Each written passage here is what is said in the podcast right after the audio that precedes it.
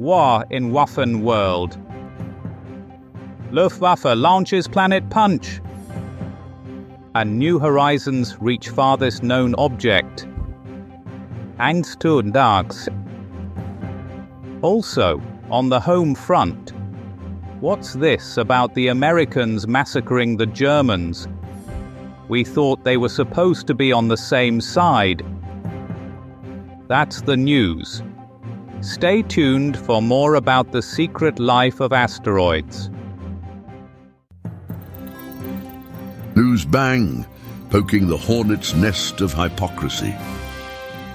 1945. On this day in 1945, the Allies decided they'd had enough of the Axis's nonsense and served up a dish best eaten cold revenge.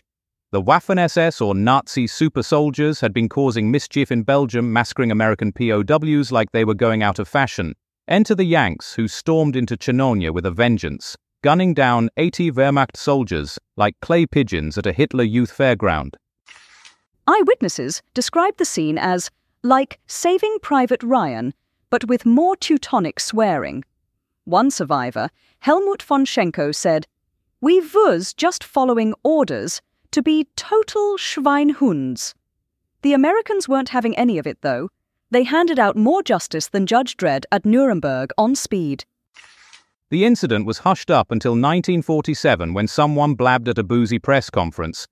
The Allies claimed it was self defense. The Germans called it a bit much. Whatever the truth, one thing's for sure war is hell.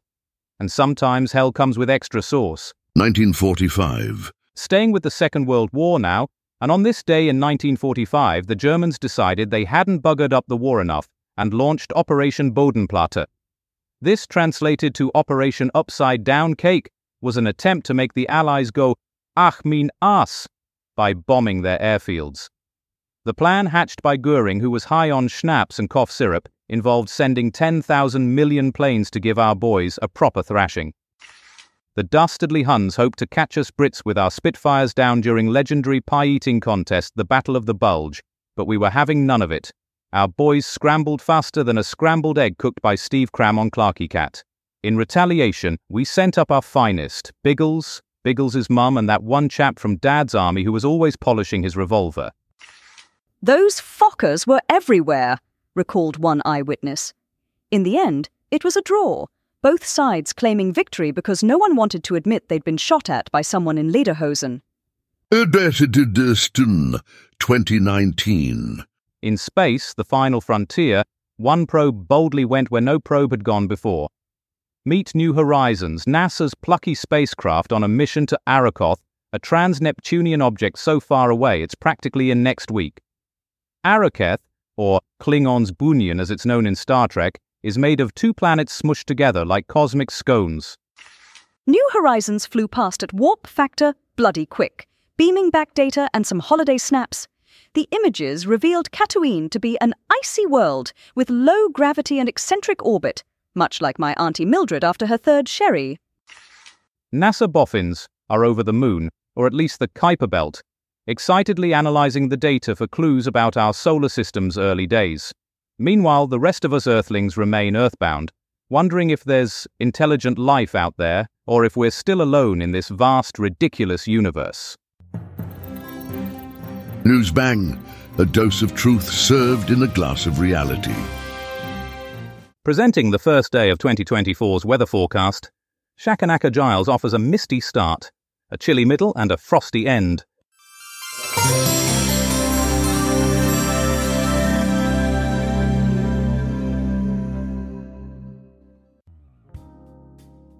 Hello there. We're approaching a brand new year and a brand new weather forecast starting in the southeast, where it will be a misty day tomorrow with a droplet density of about 50,000 per spherical inch. Over to East Anglia and the Midlands, it'll be a cold day, about 5 degrees, the sort of chill you might feel when you've just opened the fridge on a frosty morning. And finally, into the north of England and Scotland, a frosty day tomorrow with snow showers in the morning. The snow will fall as if Mother Nature's dusting the landscape with icing sugar. In summary, then, a misty start, a chilly middle, and a frosty end. And that's all the weather for tomorrow, the first day of 2024. Stay warm and dry, everyone.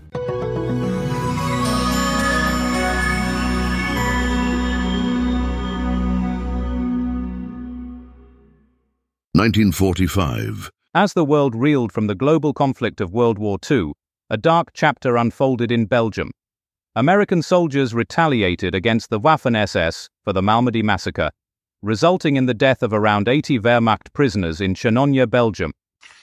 The Chenogne massacre, a grim footnote in the Battle of the Bulge, now takes center stage. Our reporter, Brian Bastable, is on the ground, digging deeper into the story. Brian, what have you unearthed? The wind is up, the rain is down, and the war is all around. The skies are thick with the roar of bombers, and the ground is alive with the crackle of gunfire. The village of Chenogne is under siege, and the enemy is at the gates. The Wehrmacht, those fearsome warriors of the Third Reich, are closing in, and the Allies are fighting for their lives. The sky above is a canvas of chaos, a symphony of sound and fury. The streets are slick with blood, and the air is thick with the stench of death. The battle rages on, and the fate of the village hangs in the balance. The Allies are outnumbered, but they are not outmatched. They fight with the ferocity of cornered badgers, and they will not go down without a fight. The once thriving town of Chenogne is now a war torn wasteland, and the people who lived here are either dead or have fled, but mostly dead. But amidst all the chaos and destruction, there are moments of humanity. I see a soldier carrying a wounded comrade to safety, and another offering water to a thirsty enemy. These are the moments that remind us that even in the darkest of times, there is still hope. But even in the face of such horror, the human spirit remains unbroken. The soldiers here continue to fight not just for themselves, but for their families, their countries, and their way of life. As I stand here, I can't help but feel a sense of awe at the strength and resilience of the human spirit. We are the soldiers of the free world, the warriors of the light, and we will not go quietly into the night. Brian Bastable, Newsbang, reporting from the front lines of World War II. 2011. In a tragic start to the year 2011, a heinous suicide bombing struck outside a Coptic Orthodox church in Alexandria, Egypt, during a New Year service. The despicable act claimed the lives of 23 individuals, marking the deadliest assault on Egypt's Coptic Christians in a decade. As the largest Christian population in the Middle East, the Coptic Orthodox Church has its headquarters in Alexandria, a city steeped in historical significance and industrial importance. To shed light on the aftermath of this tragic event, we turn to our correspondent Ken Schitt. Good evening, degenerates. As we usher in the new year of 2021, let's not forget the unholy way it began for our brothers and sisters in Alexandria, Egypt.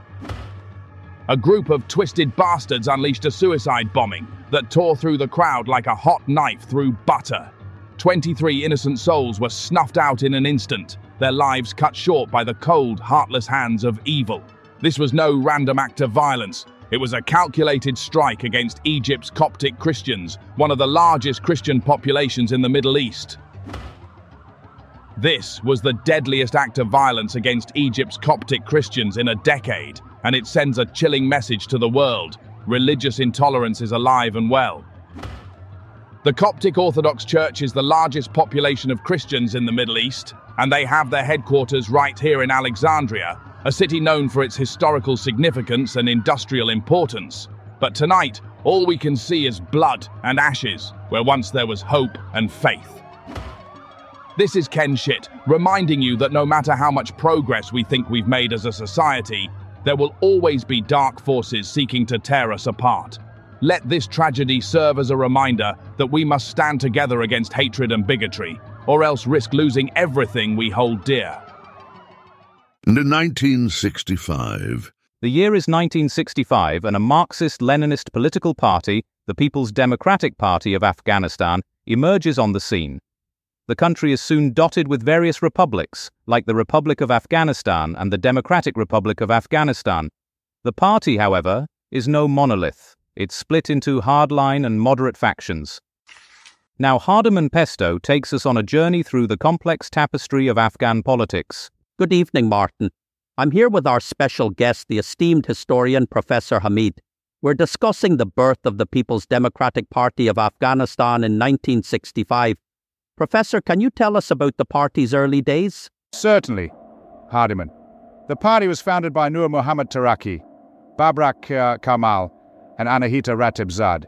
It was a Marxist Leninist party that sought to overthrow the monarchy and establish a socialist state. Pesto, I hope you're not going to embarrass us again with your mispronunciations and misunderstandings. Of course not, Martin. I've done my homework this time. Professor, can you tell us about the divisions within the party? Yes, the party was divided into hardline and moderate factions. The hardliners, led by Taraki, advocated for immediate revolution, while the moderates, led by Karmal, favored a more gradual approach. And what about the different republics in Afghanistan's history? There was the Republic of Afghanistan, which was established in 1973 and lasted until 1978. Then there was the Democratic Republic of Afghanistan, which was established in 1978 and lasted until 1992. Pesto, I'm bursting with news. Can we wrap this up? Finally, can you tell us about the impact of the party on Afghanistan's history? The party played a significant role in shaping Afghanistan's political landscape. It helped establish a republic in Afghanistan and advocated for socialist policies. However, its divisions and the subsequent power struggles led to instability and conflict in the country. Yes, thank you, Professor. Let's hope Pesto learned something. News Bang, the daily dose of Dose O Dynamite.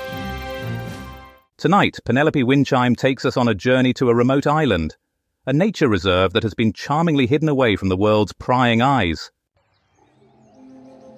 Enviroscoop with me, Penelope Windchime. Cast your minds back, my eco warriors, to the year of 1739. A time when the world was as fresh as a daisy's morning yawn. On this very day, French explorer Jean Baptiste Charles Bouvet de Lozier stumbled upon Bouvet Island, a lonely speck of wilderness in the vast oceanic abyss, so remote that even the most adventurous seagulls require a map and a packed lunch to find it. This subantarctic volcanic gem is now a Norwegian nature reserve, where penguins waddle in tuxedoed elegance and seals lounge like slippery dukes of the icy realm. Monsieur Bouvet de Lozier, with his sea salted beard and compass always pointing to adventure, later became governor of the Mascarene Islands, presumably because he was so good at finding places no one else could.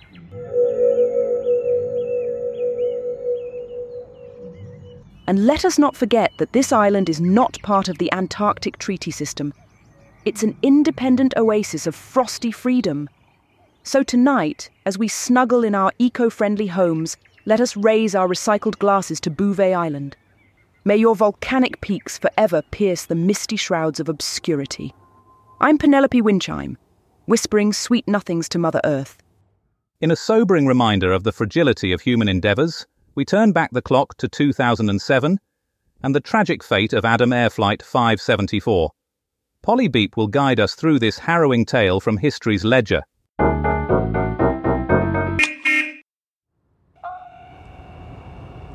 All right. Our journey back in time to 2007 brings us to the chilling incident of Adam Air Flight 574. It was a dark day indeed when the pilots, in their haste to troubleshoot the navigation system, accidentally disconnected the autopilot.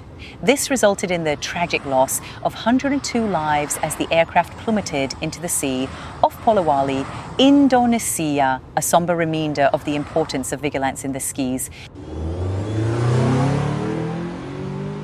Now let's hop into the past a bit more. The year is 1914. The St. Petersburg Tampa airboat line was the first scheduled airline using a fixed wing aircraft, providing service between St. Petersburg and Tampa in Florida, a forerunner to the drug lines run today. Now back to the present. The roads are a riot. The A1 is as twisty as a corkscrew, and the M25 has gone walkabout. But don't worry, it's just taking a stroll to Norwich. Remember, if you're behind a cow on the M6 in Liverpool, it's best to keep your distance.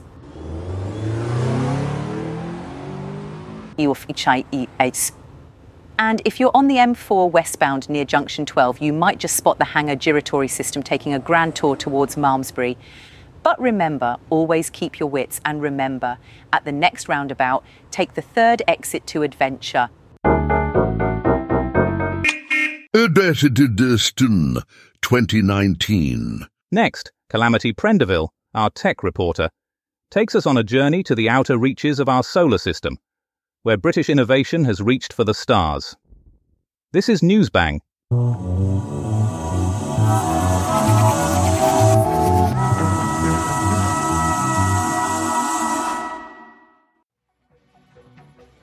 Today, in the annals of British space exploration, we've achieved the unthinkable. We've flown our trusty space probe, New Horizons, past Arrokoth, a trans Neptunian object located in the Kuiper Belt. This isn't just any object, mind you, it's a contact binary, a cosmic dance of two planetesimals swirling in a low orbital inclination and eccentricity. It's like watching a slow motion ballet in the cold, dark depths of space. This achievement is a testament to British innovation, a beacon of hope, in a world often clouded by uncertainty. Who would have thought that a small island nation could reach such heights, or in this case, such depths? Arrokoth, a contact binary, is composed of two planetesimals, which sounds like something out of a sci fi movie. But fear not, for this isn't the work of Hollywood magic, but the result of British ingenuity. Our engineers have been hard at work creating a spacecraft that can travel to the farthest reaches of our solar system. New Horizons, with its low orbital inclination and eccentricity, flew by Arrokoth, capturing images and data of this fascinating object. The mission was a resounding success, further solidifying Britain's reputation as a pioneer in space exploration. So, there you have it, folks. Another day, another British triumph in the realm of science and technology. Who knows what we'll conquer next? Perhaps a British spacecraft will set its sights on the nearest star. Only time will tell. This is Calamity Prendeville, signing off from Newsbang. Keep reaching for the stars, and remember, the sky's not the limit, it's just the beginning.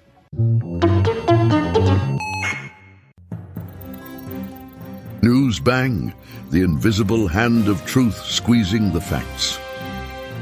Sandy O'Shaughnessy, Newsbang's royal correspondent, delves into the lives of Galla Placidia and Eudokia Macrembolitissa, two powerful women who made their mark on history as queens and regents. Nice ah, and a very good evening to you all. Welcome, welcome, and thrice welcome to the royal corner of the Newsbang airwaves. It's your old mate, Sandy O'Shaughnessy, here to regale you with tales of kings and queens, emperors and empresses. The clock strikes six, the bells chime, and it's time for a little historical jaunt through the annals of time. So sit back, relax, and let's dive into the world of monarchies. Ah. now, let's travel back in time to the year 417. Galla Placidia was forced into marriage with Constantius III by her brother Honorius. Ah, yes, love at first sight or rather love at first political maneuvering. But Galla Placidia was no wallflower. Ah.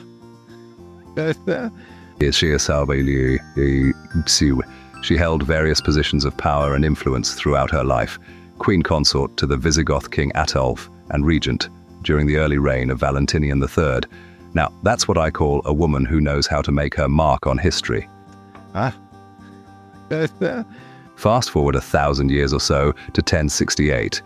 Eudokia Macrembolitissa married Romanos IV Diogenes, who became the Byzantine emperor. And just like that, she found herself in the midst of a powerful force in the Mediterranean world. No small feat for any woman. She acted as regent for her son, but was forced to resign multiple times. Talk about being a queen in a man's world. Ah. But let's not forget our dear Romanos himself. He tried to strengthen the Byzantine military, but ended up getting captured and defeated in battle. It just goes to show that even emperors can have their downfalls, sometimes quite literally. Ah. Speaking of downfalls, I received an interesting letter from Patrick in Limerick today. He writes Dear Sandy, I stumbled upon an old family heirloom today, a rusty old sword. Do you think it could be worth anything? Well, Patrick, only time will tell if that sword is more than just a dusty relic from your family's past. But one thing is certain history is full of surprises waiting to be discovered. Ah. And as we wrap up this royal rendezvous for tonight, remember that every story has its own unique twist, whether it's about kings or commoners alike. So keep those letters coming and share your own tales of history with us here at Newsbang Towers. Until we meet again in Tales and Tunes. See you later, alligator, in a wild crocodile. Cheerio for now. all over the country for everyone. Welcome back to Newsbang, where we turn the mundane into the magnificent. Today we journey back to the halcyon days of 1785, when The Times, a British daily national newspaper, first graced the world with its presence. Based in London, it has been a bastion of journalistic integrity and centre-right political thought ever since. And now, to delve deeper into the intriguing history of The Times, we turn to our business correspondent, Perkins Stornoway. And so, on this day in history, January 1st, 1785, The Times, a British daily national newspaper, was first published. It began its illustrious run in the land of tea and crumpets. Dogger, slight, or moderate, The Times is now considered to have a centre-right political position. It is published by Times Media, a subsidiary of News UK, which is owned by News Corp.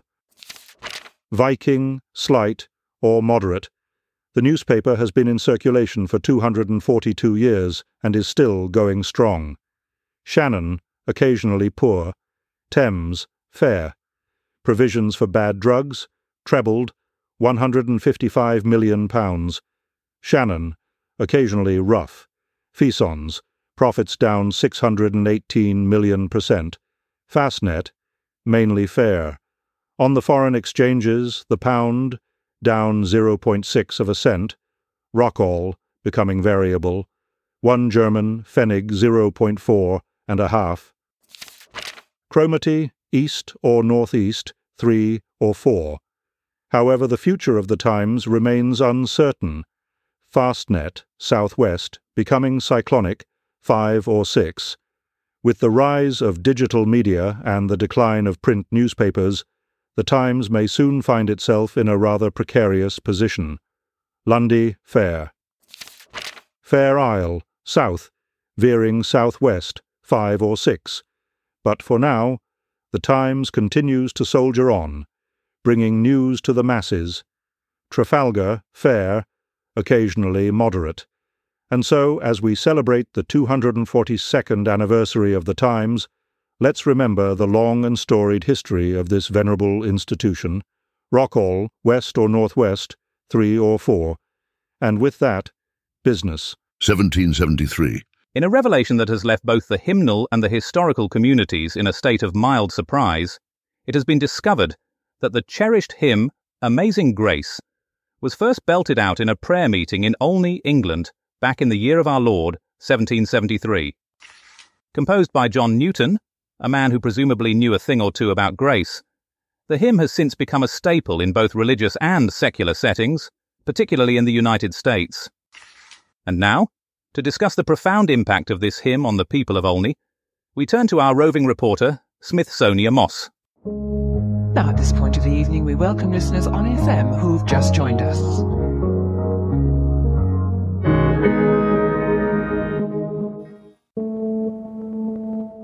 Whoa! Y'all ready for some high octane, grade A 18th century culture, babes? Well, buckle up, because we're about to take a trip back in time to the year 1773 when the hymn Amazing Grace first graced the ears of the good people of Olney, England. Now, let me tell you, Olney is no ordinary market town in Buckinghamshire. No, sir. It's the birthplace of one of the most iconic hymns in Christian history, and we're here to celebrate. So, who's the mastermind behind this timeless masterpiece? Why, it's none other than John Newton, a man who knew a thing or two about redemption and grace. You see, Newton was once a slave trader, but after a life changing encounter with a storm at sea, he found Jesus and dedicated his life to spreading the good word. And spread it he did. Amazing Grace quickly became a staple in churches across the land, and its powerful message of forgiveness and redemption resonated with people of all walks of life. But it's not just the religious community that's embraced this hymn. In fact, Amazing Grace has been used in everything from movies and TV shows to political speeches and even funerals. It's like the ultimate feel good anthem, y'all. So, what's the big deal about this hymn, you ask?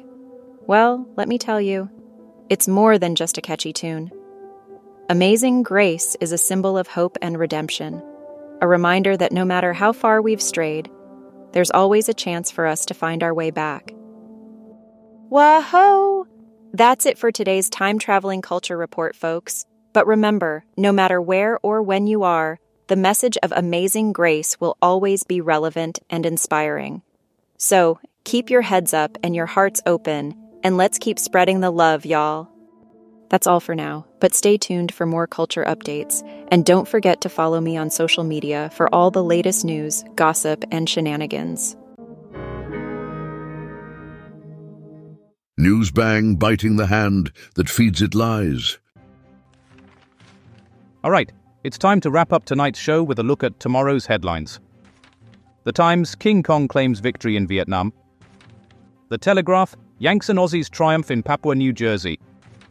The Guardian Washington repels British assault at Assunpink Creek. Maimbatem archi wat snarte fuatetasapapas. The Mail Washington's boys ream asses pink. And finally, The Sun Washington trounces British bums. And The Mirror George Washing Machine takes on Redcoats. That's it for tonight, folks. Remember, tomorrow is another day and another chance to read the papers. Good night. Tune in next time for more artificially intelligent hilarity. Newsbang is a comedy show written and recorded by AI.